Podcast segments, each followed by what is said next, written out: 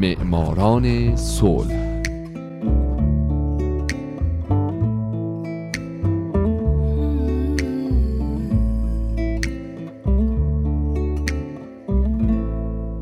شنوندگان عزیز دوستان گرامی نوبت می‌رسه به یکی دیگه از برنامه های معماران صلح.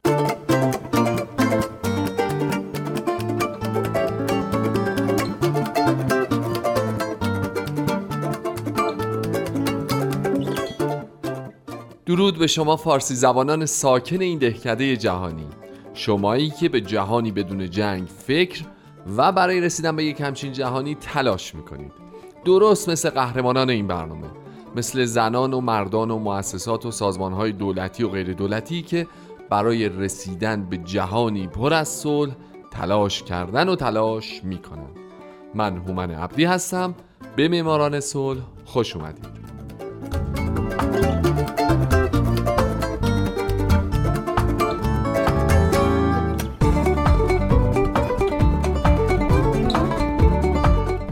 هفته سال 2001 میلادی سازمان ملل متحد قسمت دوم.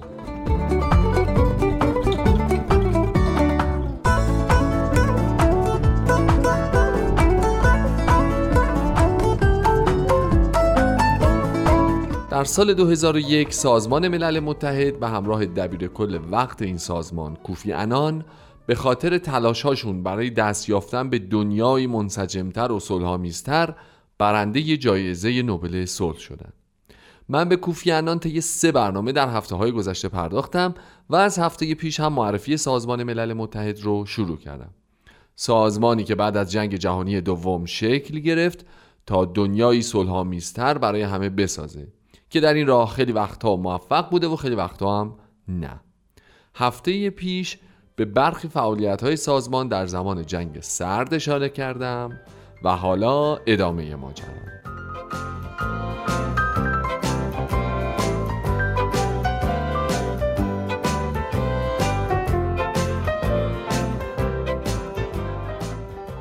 بعد از به پایان رسیدن جنگ سرد سازمان ملل متحد متوجه شد که در وظایف مربوط به حفظ صلح افزایش قابل ملاحظه مشاهده میشه. به طوری که در مدت ده سال تعداد معمولیت های این سازمان به بیش از مجموع چهار دهه قبل بالغ شده بود. از جمله مأموریت موفقیت آمیز نامیبیا خاتمه دادن به جنگ های داخلی السالوادور نظارت بر انتخابات دموکراتیک آفریقای جنوبی و کامبوج و بسیاری معمولیت های موفقیت آمیز دیگه. اما معمولیت های ناموفق در سالهای بعد پشت سر هم از راه رسیدند.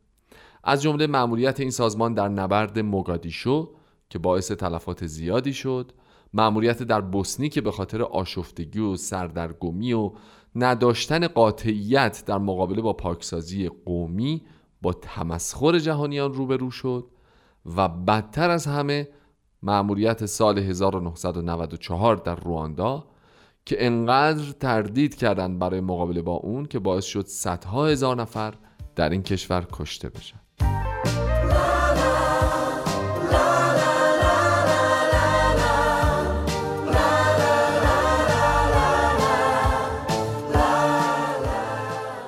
همه اینها باعث انتقادات بسیاری به سازمان ملل متحد شد و حتی دیگه اون اعتماد عمومی که قبلا به این سازمان وجود داشت از بین رفته بود. در همین اوضاع آشفته بود که کوفیانان بر سر کار اومد.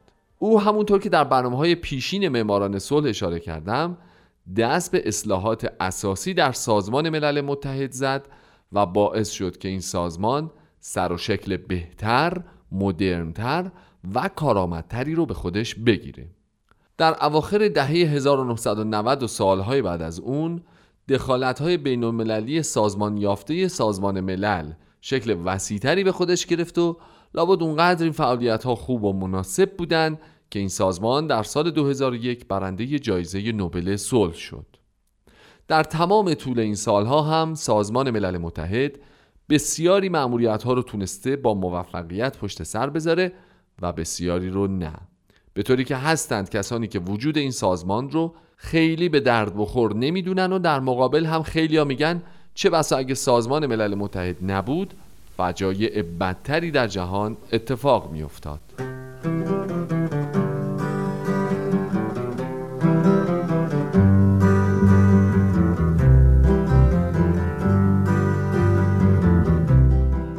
خب حالا می‌خوام کمی شما رو با ساختار سازمان ملل آشنا بکنم. همونطور که در برنامه پیش گفتم این سازمان از 6 ارگان اصلی تشکیل شده.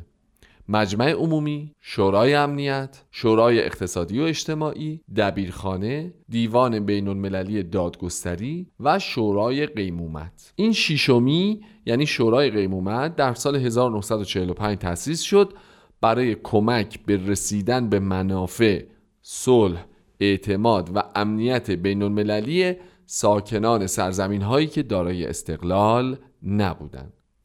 این شورا تا سال 1994 به کار خودش ادامه داد و بعد از اون به خاطر اینکه کلیه سرزمین های تحت قیمومت به خود مختاری دست پیدا کرده بودند به کار خودش خاتمه داد بنابراین در حال حاضر سازمان ملل متحد دارای پنج ارگان اصلیه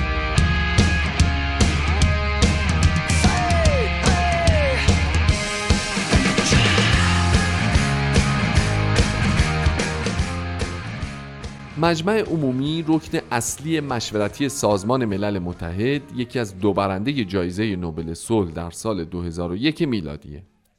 همه کشورهای عضو سازمان ملل در این مجمع نماینده دارند که هر کدوم به طور مساوی یک حق رأی دارند مجمع عمومی به طور منظم اجلاس سالیانه داره که از سپتامبر تا دسامبر یا ژانویه تشکیل میشه.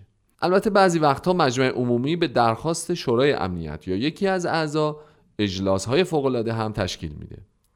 تصمیمات مجمع عمومی صرفا جنبه اعلامی یا توصیه ای دارند. اما بعضی از قطنامه ها مثل اعلامیه جهانی حقوق بشر با گذشت زمان و تکرار تا حدود زیادی برای کشورهای عضو الزام آور شدند. خوبه که بدونین کلیه ارگانهای دیگه سازمان ملل باید مطالعات و گزارشاتشون رو به مجمع عمومی ارائه بدن و این مجمع عمومیه که ضمن بررسی این گزارش ها و تصویب بودجه نظارت خودش رو بر تمام فعالیت های سازمان ملل اعمال می‌کنه. همچنین بحث و بررسی درباره مسائل مربوط به حفظ صلح و امنیت بین انتخاب اعضای سایر ارگانهای اصلی معرفی یا انتخاب اعضای ارگان فرعی مجمع عمومی هماهنگ نمودن فعالیت های مؤسسات تخصصی و چندین مورد دیگه هم از وظایف و اختیارات مجمع عمومی سازمان ملل متحده.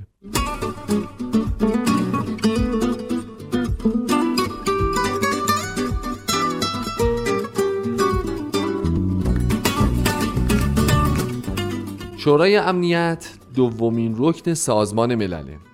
هیته قدرت شورا شامل اعزام نیروهای پاسدار صلح، تصویب تحریم‌های بین المللی و اعطای اجازه استفاده از نیروهای نظامی علیه کشورهای متخاصمه. این شورا پنج عضو دائم و ده عضو انتخابی داره. اعضای دائم شامل روسیه، آمریکا، فرانسه، چین و بریتانیان که این پنجتا حق وتو دارند.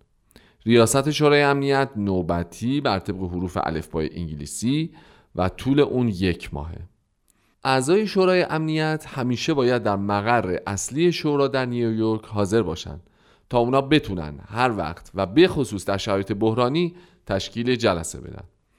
اعضای انتخابی شورای امنیت برای یک دوره دو ساله و بر اساس مشارکتشون در حفظ صلح و امنیت بین المللی و تقسیم عادلانه جغرافیایی انتخاب میشن.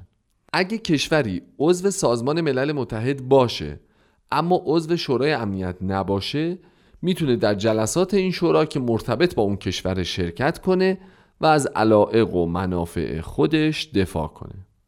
شورای امنیت مسئول اولیه حفظ صلح و امنیت بین المللیه روش های مسالمت آمیز حل و فصل اختلافات بین المللی رو به کشورها توصیه می‌کنه در صورت لزوم به قوه قهریه برای حفظ یا اعاده صلح متوسل میشه. هر وضعیتی که باعث تغییر ناگهانی اوضاع در جهان بشه رو تحقیق، تجزیه و تحلیل می‌کنه و چندین و چند وظیفه دیگه رو هم به عهده داره که دیگه از حوصله این برنامه خارجه.